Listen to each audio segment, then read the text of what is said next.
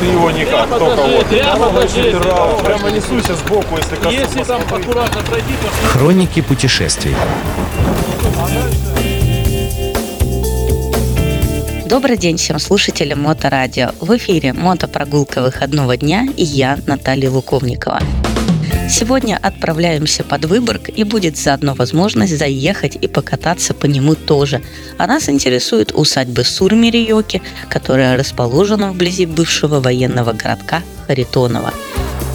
Ее история начинается еще в XVI веке. Она неоднократно переходила из рук в руки как предмет дарения и наследования. И в числе ее известных хозяев множество дворян, а также, например, обер-комендант Выборгской крепости Иван Шувалов, адмирал Дмитрий Рудаков.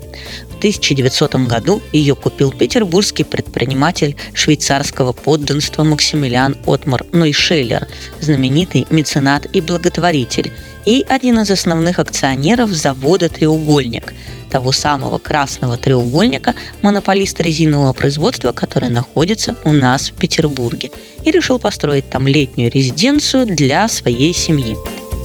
Общая площадь приобретенных им земель 1548 гектар, из которых пахотной было 615 гектар. Берег залива находился примерно в 6 километрах от границ усадебных земель.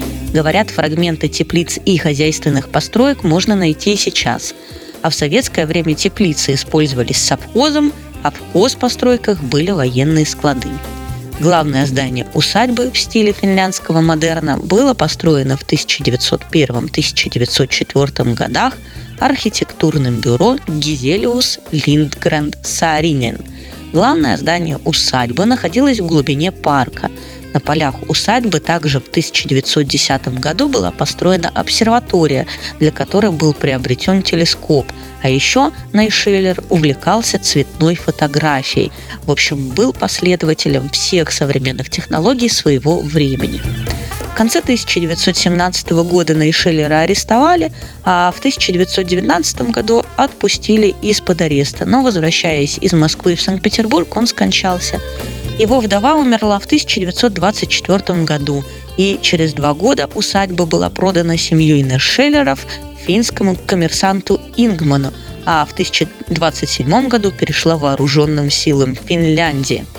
Тогда на территории усадьбы построили аэродром, где проходили авиасалоны, а с началом Второй мировой войны аэродром стал военным, а в усадьбе расположился офицерский клуб. В период военных действий в здание попала бомба, но говорят, что его и все еще использовали под больницу. И окончательное разрушение пришлось уже на советский период, поскольку усадьбу не восстанавливали. И сейчас от нее мало что осталось. Например, часть стены цокольного этажа, арка, ведущая во внутренний дворик, ступени, ведшие в дом, а в углу этого дворика фундамент круглой беседки, а также парковые деревья, которые уже сроднились с лесом и начинают быть мало от него отличимы. Внутри дворика сейчас сделана скамья, где можно посидеть. Также установлена информационная табличка с исторической справкой. И вообще за этим местом сейчас следят и как-то пытаются приводить его в порядок и облагораживать. Но, конечно, каких-то фундаментальных строений мы уже не увидим. Что еще сказать? Ближе к августу посетителей здесь будет ждать черника в огромном количестве.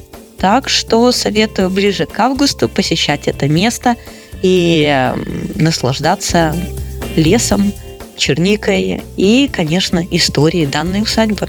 На этом все. С вами была я, Наталья Луковникова, и мотопрогулка выходного дня. До новых встреч на Моторадио. Хроники путешествий.